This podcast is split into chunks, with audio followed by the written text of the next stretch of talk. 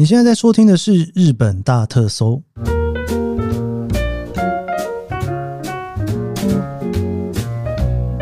欢迎收听《日本大特搜》，我是 Keith 研究生。今天是二零二四年令和六年的一月二十九号，星期一。我们在回顾二零二三年过去这一年的各式各样的事情的时候，有一件事情我一直在想说要怎么去跟大家分享，就是二零二三年最流行的事情哦。一般来说呢，在日本如果要聊到一整年度的流行的话，以前呢通常我们都会用流行语哦，通常都会有什么流行语大赏之类的哦。这个流行语大赏呢，我应该之后会来跟大家来分享一下。不过在最近这几年呢，如果你要去观察日本在流行什么的时候呢，大家通常比较会去使用的，或者是说会去追踪的呢，现在通常都会是 Twitter， 也就是 X 哦，上面的趋势情报。那当然 Twitter 或者是 X， 现在应该叫 X 了啦，现在应该不会叫 Twitter， 只是因为二零二三年才改名的嘛。现在通常如果说你在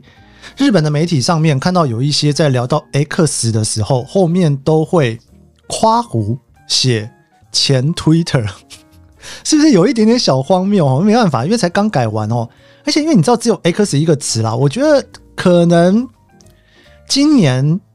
可能还是会要，或许到了明年大家习惯了 X 就 X 了也不一定哦。好，二零二三年呢 X 它在整个趋势上面来讲呢，也整理了到底在整个平台上面红了哪些事情。那这红了哪些事情里面呢，有一个前二十名的名单哦，这是今天我想要来跟大家分享的哦。原因是因为呢，如果你从这二十名的名单去看的话，你大概可以窥探一二到底二零二三年这一整年当中日本人到底红了什么，而且这里面其实还蛮多我都跟大家聊到的哦，也有一些我没有聊过的，看了之后觉得说哎，对耶，这个好像可以来好好认真聊一下哦。总之呢，这也给我很多灵感啊，就是今年二零二四年做题目的时候，好像也可以把一些这种不同方向的东西来跟大家来聊聊看。好，今天我就来跟大家来聊这一个 Twitter 上面的趋势排名哦。二零二三年令和五年日本的 X， 不能再讲 Twitter 了， X 上面趋势排行榜的前二十名。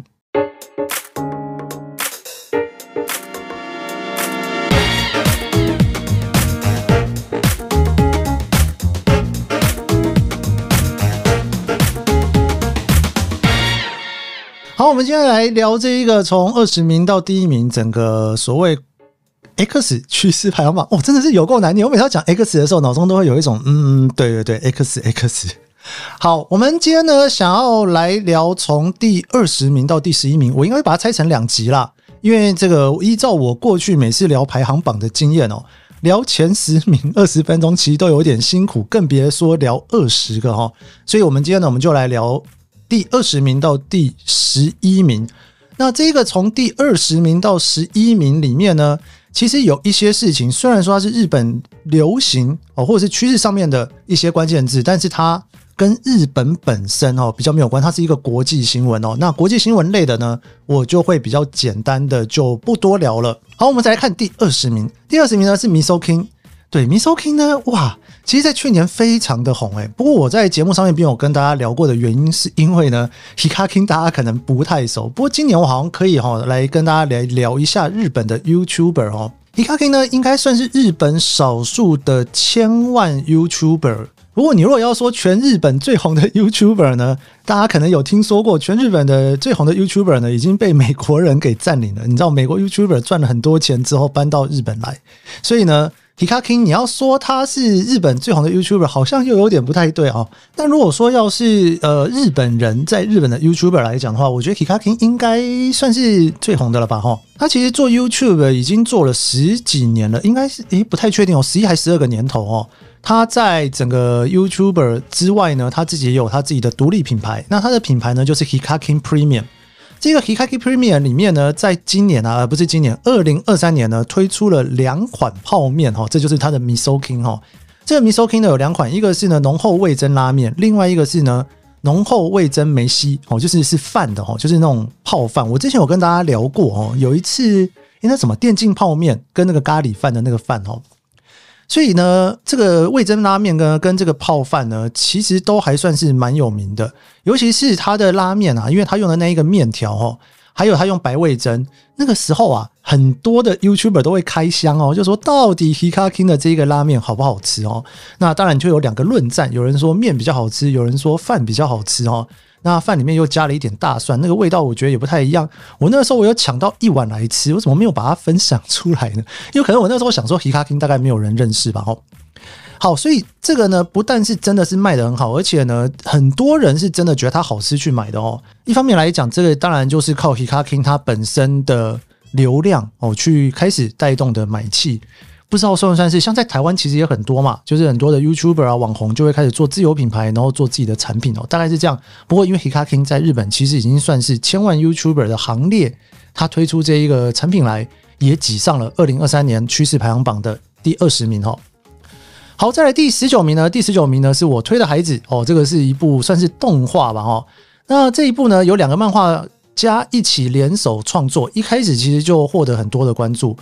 我相信大家可能多多少少都有看到这个故事，这个故事就是在聊说有一个诶几岁啊，不未成年，应该十六七岁的一个偶像哦，那个星野呢他生下了一个双胞胎，但是这个双胞胎呢其实是他们的粉丝哦，就是他是以前的粉丝，然后不小心呢变成了他一个双胞胎，有一点点科幻的概念在里面的一个剧情。那当然这部作品的成功呢，除了这部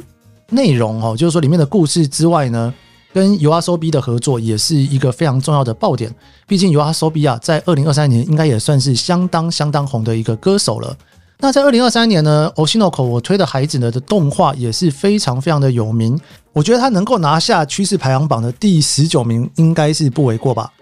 好，再来第十八名，第十八名呢是以色列。其实以色列这个就是国际新闻了啦，大家应该知道二零二三年呢其实是有一个以巴战争的爆发，所以说哈马斯对于以色列的攻击等等哦，那这些事情呢其实日本政府对于这些国际上面的冲突反应呢也有非常多不同的算是看法吗？好，总之这个是国际新闻哦，跟我们节目的关系稍微小一点点，我就简单的跟大家介绍到这边。再来第十七名，哇，这第十七名啊，真的是连载了非常非常久哦，从二零零九年一直连载到二零二一年的一部漫画，在二零二三年的时候推出了它的 The Final Season 完结篇进击的巨人。进击的巨人啊，应该很多人这样子一路追齁，从年轻的时候一路追到，应该说从学生的时候已经追到开始工作了，就想说到底什么时候会结束哦。进击的巨人从二零零九年到二零二一年完结，整个漫画全球累积的发行量已经超过了一亿四千万部，我想说哇，这个数字也太惊人了吧。那它在去年最终季呢其实分成了两个部分播出，前篇呢是在二零二三年的三月播出，后篇呢是在同年哦，就是去年的十一月四号播出哦。它除了在电视上面播出之外呢，也有很多的网络平台也都有播出。这个你看哦，我们才介绍四个，已经有两个是漫画，而且前面还有，前面还有。我们来看第十六名。第十六名呢，我其实在台湾发现很多人在聊这一部漫画，我自己也打开 Netflix 看了一下。我第一集没有看完诶、欸，有点看不太下去诶、欸，怎么办？不知道大家可不可以告诉我说我要撑到第几集才有办法把它继续撑下去哦。这个大家可能知道我在讲什么，这个叫做葬送的芙莉莲。葬送的芙莉莲呢，它其实也是一个非常独特的故事背景哦。它是在描述呢一个，这算是什么啊？就是活了很久很久的精灵魔法师芙莉莲跟他的伙伴一起打魔王。然后打完魔王之后呢，芙莉莲呢，他就踏上了自己的旅程，后来又跟以前的战友重新相逢。好，那这一部呢，其实是在二零二零年的时候就开始连载，连载了之后啊，也获得了很多的漫画大赏哦。那获得这些漫画大赏之后呢，一直到了二零二三年，就是去年的九月，葬送的芙莉莲在电视上面的动画开始播放之后哦，这个播放的一开始啊，其实是以两个小时特别篇的方式播出的，这应该算是日本的电视的动画史上面呢非常少见的，就是原本漫画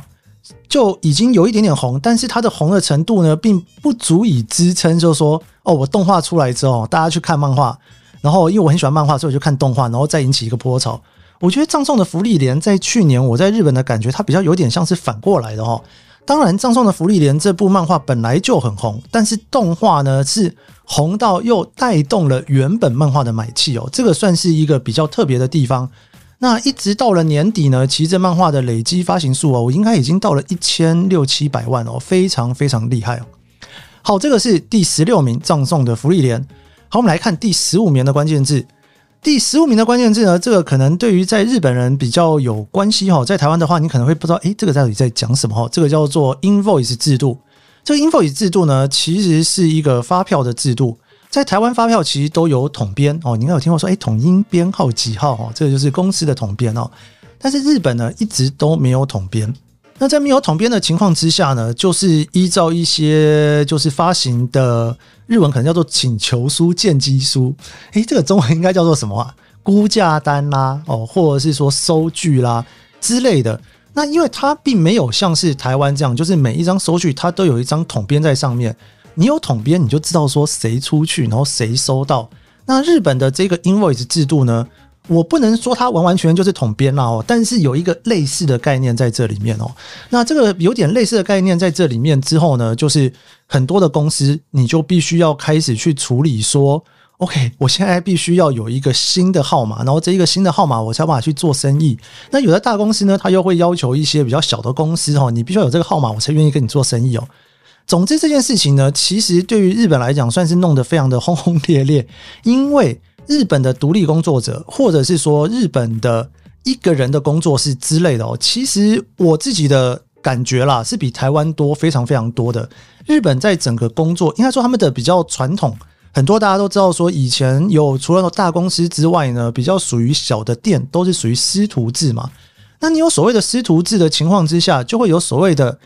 底下的人慢慢出师了哦。那在这样子的一种在这样子的一种传统的训练体制或者是商业体制里面呢，就会有非常非常多的中小企业在日本。有的时候你如果听到一个日本的自由工作者，他可能会跟你讲说啊，我以前呢工作了几年几年之后，我现在开始独立了、哦、那这个独立的意思就是说呢，我已经不是在公司里面上班，然后我出来就是自己开始经营自己的事业哦。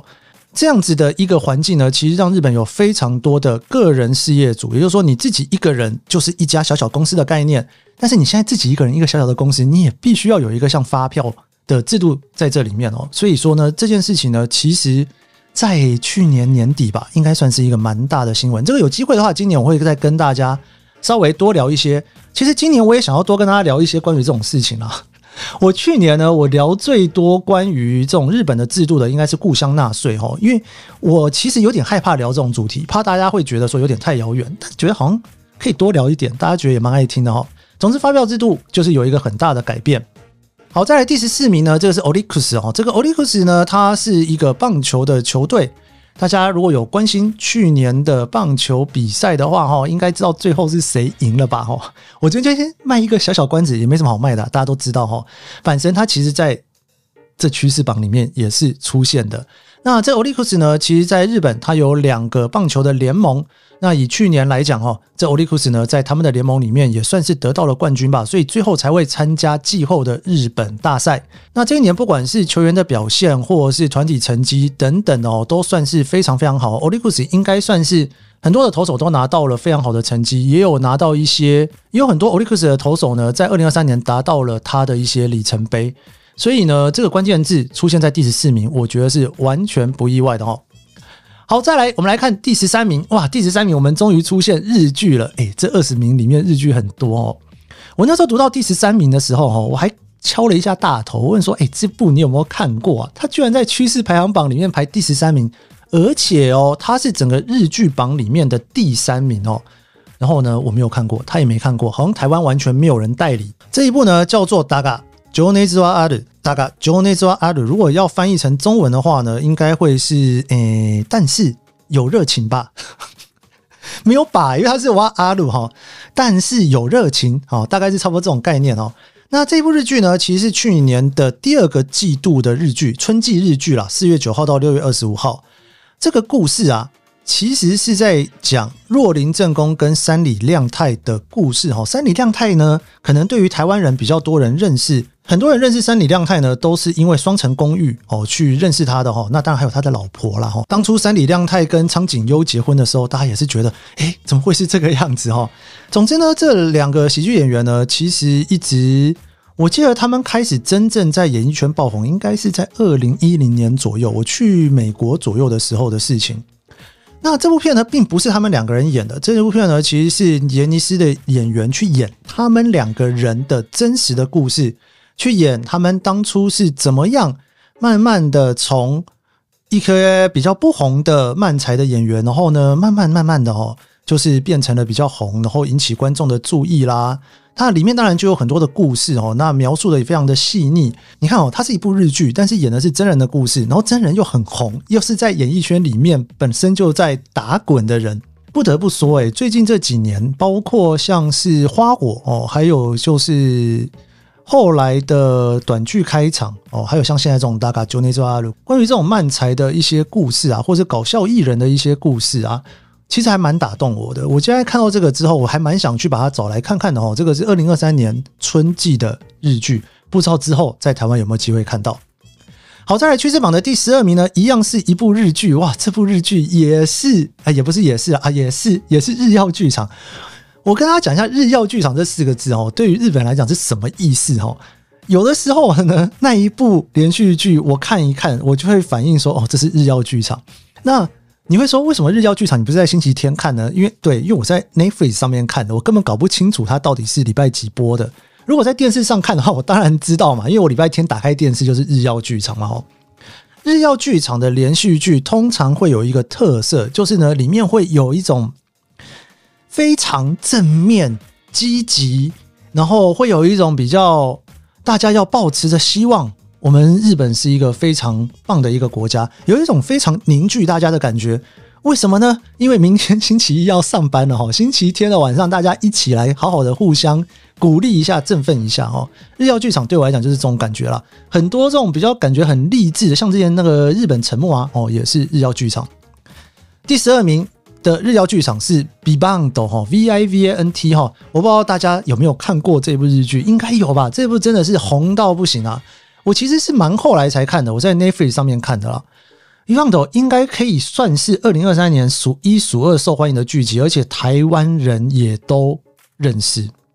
因为呢，其实我刚刚讲到说那个 Daga就那之外阿鲁是日剧里面的第三名，那第二名是 VIVANT， 但是第一名第一名我应该会下一集才聊到，但是第一名呢应该大家会比较没有看过，但这第二名的 VIVANT 应该大家都看过。那这一部呢其实是夏季的，它也是日曜剧场，但它是 T B S 的日曜剧场。我刚刚讲到的那个 Daga就那之外阿鲁是日本电视台的日曜剧场啊，反正很多电视台都有日曜剧场啦齁。